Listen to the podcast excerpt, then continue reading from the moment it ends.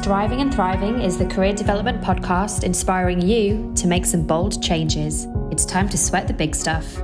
Each week, we speak to industry figureheads at different stages of their journey to understand what it takes to successfully manage your career.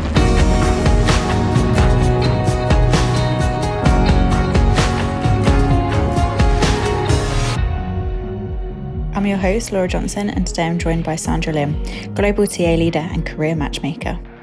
Okay, to get us started, can you tell us a little bit about your career background and your current role? Sure. It's a little bit of a round and about kind of way of how I started in recruitment, as it always happens. I discovered it when I was in uni and I picked up a retail gig selling things. I discovered I was really good in and promoting things. So it was like selling food, clothing. I was a higher sales person on the floor. So think about Coles, Woolies, David Jones, Myer, that sort of environment behind the Chanel counter, the Yves Saint Laurent counter. So from makeup to food to clothes, I could go from anything. And then when I finished uni, the company I was with, the agency, they offered me a stint to go work with them to manage the schedule and coordination of the staffers that would be working across the weekend. So that was a Thursday to Sunday job, which was great because I was waiting for my PR application to come through and I could only do certain hours a week with that. So I picked up, you know, recruitment pretty much on fire. Like, you know, there was no guiding, there was nothing. It was just like, yeah, these are 10 roles that you got to fill and we have to fill them now. And working on the weekends was always a nightmare because you would get people ringing up with all sorts of excuses that they couldn't go into work. The funniest story was when we had someone had to go into Woolies and they the client rang up at 12 because the shift started at 12 and there was no one that showed up. And when I rang the candidate or the person that was about to start the shift, their excuse was that the metro doors on the train closed on their foot and had cut off the top of their shoe and they couldn't go into work. And I was sitting there for a moment thinking, oh my God, obviously A was duty of care to the person. I was going, are you okay? You know, did you get any help and all of that? And then afterwards, I sat back and thought a little bit, there's actually little rubber linings on the doors to prevent that from happening. It's not there to decapitate anyone or anything. um, so I was like, oh, I was lied to. I got scammed by this person who didn't want to go into work. But yeah, it was great because I learned a lot and I learned a lot about all the different excuses you could give for not going into work, which was mm. great. And you started to learn pretty quickly to have a bullshit radar of people telling you things. yeah. And I think that's really important in your career in recruitment and HR. So from there, I decided that I wanted to do it a little bit more seriously. So I picked up a agency role and I went into a recruitment agency to learn the basics of recruitment. I won't share with you what the agency name is. You can have a look later, but I didn't have the best time there. It was during the GFC as well. So I did about six months there recruiting for HR people. And that was really tough because they were the first people that were being let go during the financial crisis. So that was really tough dealing in that situation. I learned a lot of things that you shouldn't be doing in managing clients and candidates and all the fun stuff you should not do in recruitment. And I took that and went, I never want to do that to people because as a candidate, I wanted to feel valued. I wanted people to tell me the truth. I wanted there to be a real job that was advertised, not some blind advert that was posted just to get my CV in. And I was lucky enough to get selected for a HR support officer role for a utilities company in Victoria. And that really began my journey in HR and recruitment. And I was at that point in my career, I wish I could have gone into HR. I went and studied, and I didn't really know what HR was. You learn about it, and you think it's about helping people, and you want to be the spokesperson and, and do the right thing for everyone. But then when you get in there, and you very quickly find out that it's about companies managing performance of staff, dealing with, well, because I was in the utility sector. So I was dealing with terminations, bullying. There was a lot of union stuff that happened. And I thought at one point in my career, I wanted to go into industrial relations. Again, not where I want to be in the future when I grow up. But I was lucky enough to say and put my hand up and say, I will be a the scribe for the EBA negotiations. And what I saw behind those doors were just a whole other world. It was terrible. My manager was a very was a very in is still a very strong female leader, and just watching her how she dealt with the unions was just something to behold. They were very nasty. They would swear and they would throw things on the table, and she she held her ground. Like she was a little pocket rocket, and I learned so much from her. And I also learned that I never wanted to do IR. Um, I wanted to do the happy side of recruitment of HR, sorry, and that happened to be in recruitment. So that's really where I specialized in for the last decade or so. And yeah, and so from there, I led the recruitment function for the company. And then I went and did a talent lead role elsewhere. And then in 2019, I decided I wanted to take a gap year and travel around the world. And in hindsight, that was the best decision I ever made because I got to mm. travel a lot. I went to places like Italy and Japan and Bangkok and Dubai and Malaysia and Bali thinking that I would come back and pick up a short term contract, get some money, and go off and travel again. And I came back and we went straight into lockdown. So, yeah, that was it. So, the last two years or so, I've been doing contract work, and I've recently taken up a permanent role with a company called Indebted, and I'm leading the talent functions for the product and engineering team. That's awesome. I feel like there, oh, there's so much in there. Feels like as well, those first few years of your career, it's like you saw the absolute best and worst of people. I that must have been so career defining to see that, especially like straight out of uni. And then like, I love that you were like the guy tells you that, and you're like, oh my god, are you okay? And then afterwards, like, hang on. I know he was trying to pull the the wool over me, and I was like, hmm. but it just says a lot about you. Just like your default position was like, are you okay? Like, what's happening? Rather than being like, bullshit, mate. Like, that's definitely not what happened. 100%. Um, I also love that you got to go traveling just before lockdown. Whenever I hear people that manage to get that timing just absolutely perfect, it just makes me a bit mad because I managed to book to go traveling two weeks. I think about two weeks after COVID was a thing. Like I'd booked yeah. it ready to go, and then yeah. I got told that I wasn't flying, and I was like, "Oh, that's just so sad." But yeah, I, I really, oh. really miss traveling because for that, for a good six, seven months, I was just living out of my suitcase, and I got to travel mm. and meet with people from all over, you know, around the world from all walks of life, and it was great. I traveled solo for most of it. I left my husband behind and was like, you keep working. I will now go and have a holiday because I've had enough of work. so I did that. so and then I guess just your like your recent contract roles. What's um I guess I always think you learn a lot in a contract role. It's a bit mm. different to a permanent role. You kind of like for me anyway, different mindset. I'd love to hear kind of what you think you've learned from just kind of that change, especially over the last couple of years and then moving into a more permanent role. Yeah, definitely. With contract roles, I think the mindset is that you are there to do a job. There is no time to get sucked in with the politics and the BS and all the games that happens.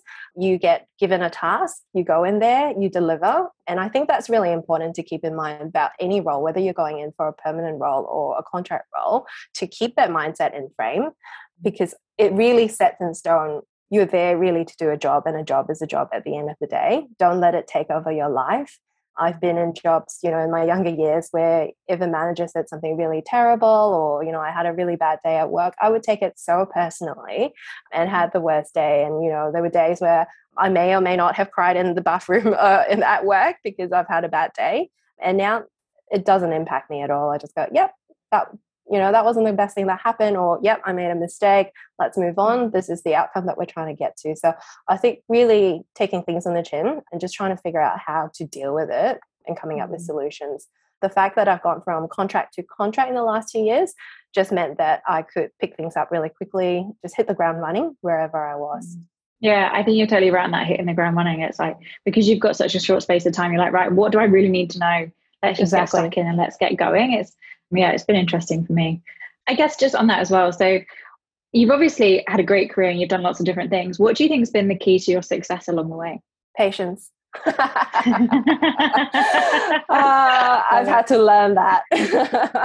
I've had to learn patience along the way. I think for me, it was patience with myself that I mm-hmm. wasn't, you know, there were some things that I didn't know as much or as quickly as I would have liked to. So I, I, like to have everything in place before I hit the ground running. And sometimes you can't, especially in recruitment. And I think a lot of cases in HR, we operate so much in that gray zone. It's not black and white. So I've had to learn a lot of that.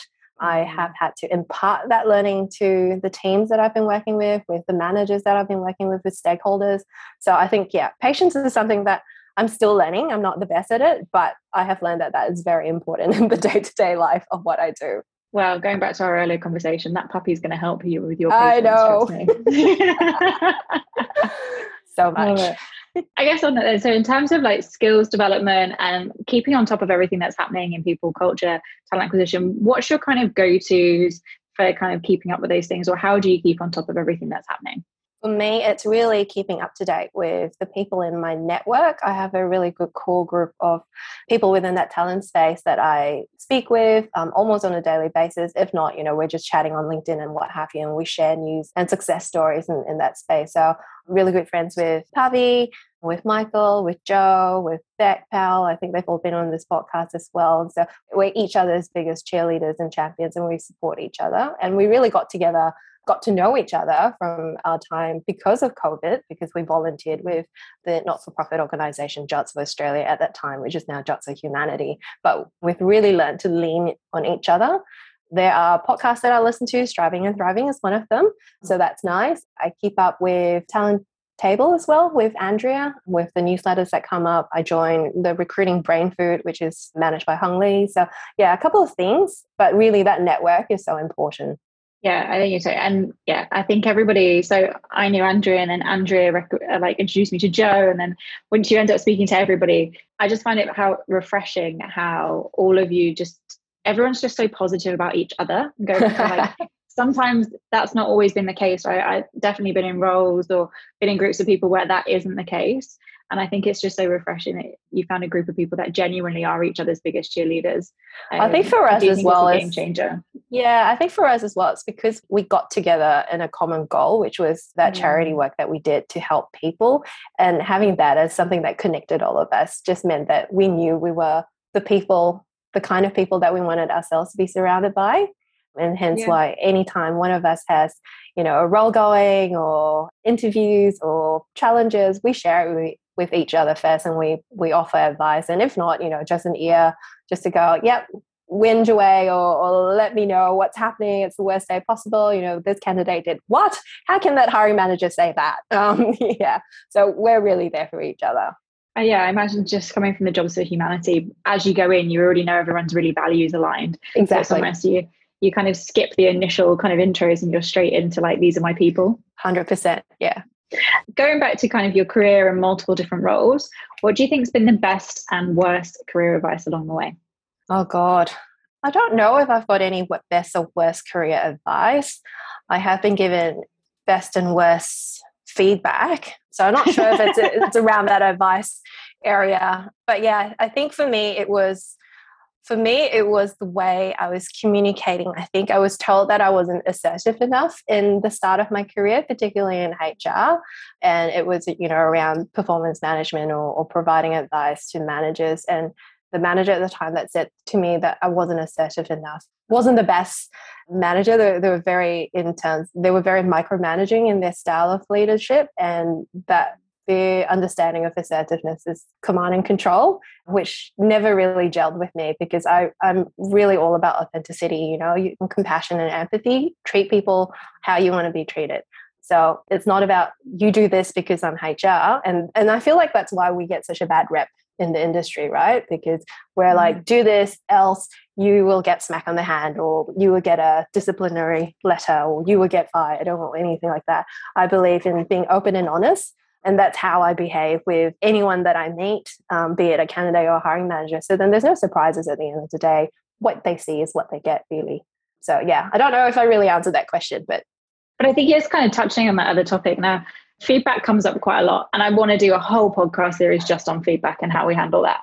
But I always remember I was on a training course, or it must have been a few years ago now, and um, one of the speakers turned around and said, "You know, feedback is a gift." Mm just sometimes it's a really shitty gift. and I think for me, that's kind of like really summed it up, right? Like all feedback is a gift. It's just uh, so much of it is about the intent that it was delivered with, but also what's going on with that person on that day. Exactly. And I think to your earlier point are just about like being younger in your career and like hearing things like that that would like i would have been you know i'd have spent days awake at night you know yeah thinking about that not sleeping you know really worrying about it and now i'd be like okay cool well you know want to talk it through have you got examples you know and start exactly. thinking about where that happened and how i can improve and i think so much of it like you say is just how it's delivered rather than correct so i think when when you're really early in your career you know fresh out of uni or that's your first real mm. proper you know role that you're doing to get that kind of feedback mm. with no any other thing to support or advice or you know growth plans behind it can be quite damaging. Mm-hmm. so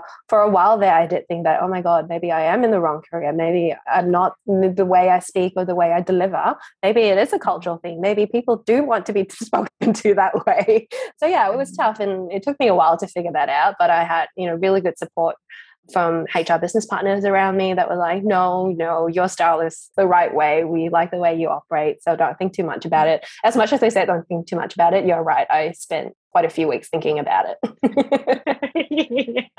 I didn't spend that much time. It was only three weeks. So um, a whole three years. well, I do wonder as well, like going back to your point, and I think COVID has had a, a positive impact on that. Like I do think going back to when I first started work out of uni, HR was very much the people that set the rules and made you made sure mm. you, that you read the policies and they handed out disciplinary hearings around. And apart from that, I don't think I knew anything about HR.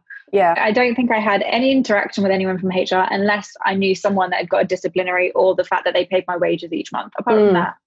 Where I feel like now, whenever you get in businesses, it's often the people and culture, maybe that's the slight difference. They're yeah. the first person to pop up their hands and say, Hey, do you need anything? Can I help? Yeah. you know, and almost give you the rundown of how things happen. Yes. And even like I started a new role a few days ago, and it's the people and culture team have been amazing. Like they've all put their hand up, all you know, kind of said and walked me through stuff. I mm. wanted me to say was like, "Shall I walk you through the benefits?" And I was like, "It's on Confluence, like it's fine." She's like, "No, like let's have a chat." And just kind of wanted to add some color around it and just yeah. things like that. And there's there's definitely been no, oh, these people are going to be the ones that tell me off. Mm. It's like, oh, these people like genuinely want to help and they want me to spend some money to set up my work from home desk properly. Like how dare they? And they've and they've offered me training money before I pass probation. Like like so I do wonder whether, you know, part of those kind of feedbacks from those people is almost like that old school versus new school mentality. And it's just almost um I don't want to say generational because that feels a bit too bad, but that kind of, I guess, command and control seems to be thankfully kind of disappearing and it seems a lot more empathetic and empowering seems to be happening a lot more. I agree. It's definitely come a long way and it's come a long way even in, in recruitment and talent acquisition. I mean, gone are the days, or it should be gone. Um, and if not, those companies are are and will struggle to find you know talent in the market is that that whole interrogation piece during an interview and i will not give them any information they should go and find information themselves how dare they not find out who this company is and it's just not the way to be anymore. Now when you're speaking to candidates you're giving you pretty much giving them everything just so that they are prepared for the best and you want them to have all the right information so that they succeed. And that's what i say to the candidate as well. I'm like do you have enough information? Because I want you to get this job. And if not, let's talk through that. But, and with the managers as well, it's really coaching and guiding them. What do you want out of this session? It's not an interrogation. They're not a prisoner of war. You don't have to ask those things. Um, it's like, do you think they will be a good fit with your team? What value can they bring through? Start thinking about it that way. Yeah. I think it's definitely come yeah. a long way. And I think on that with the interviews, one thing I've found, again, going back kind of 12 years ago to now interviewing, and probably because it's a candidate short market, right? I honestly think it's a good thing in some respects because it feels like any interview I've been to in the last probably couple of years, it's been this real two way value exchange of mm. let's work out if this is a fit for both of us rather than exactly. say, like, what research have you done and what do you know about this? It's a little bit more like, is this good for you? Is it good for me? And I think it automatically just puts you on a much more even footing, but it just makes mm. the whole process nicer for everybody. Exactly. Um, yeah.